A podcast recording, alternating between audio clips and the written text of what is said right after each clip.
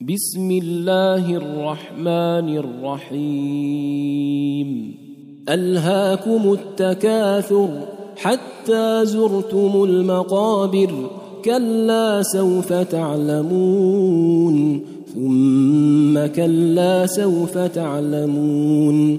كلا لو تعلمون علم اليقين لترون الجحيم. لترونها عين اليقين ثم لتسألن يومئذ عن النعيم.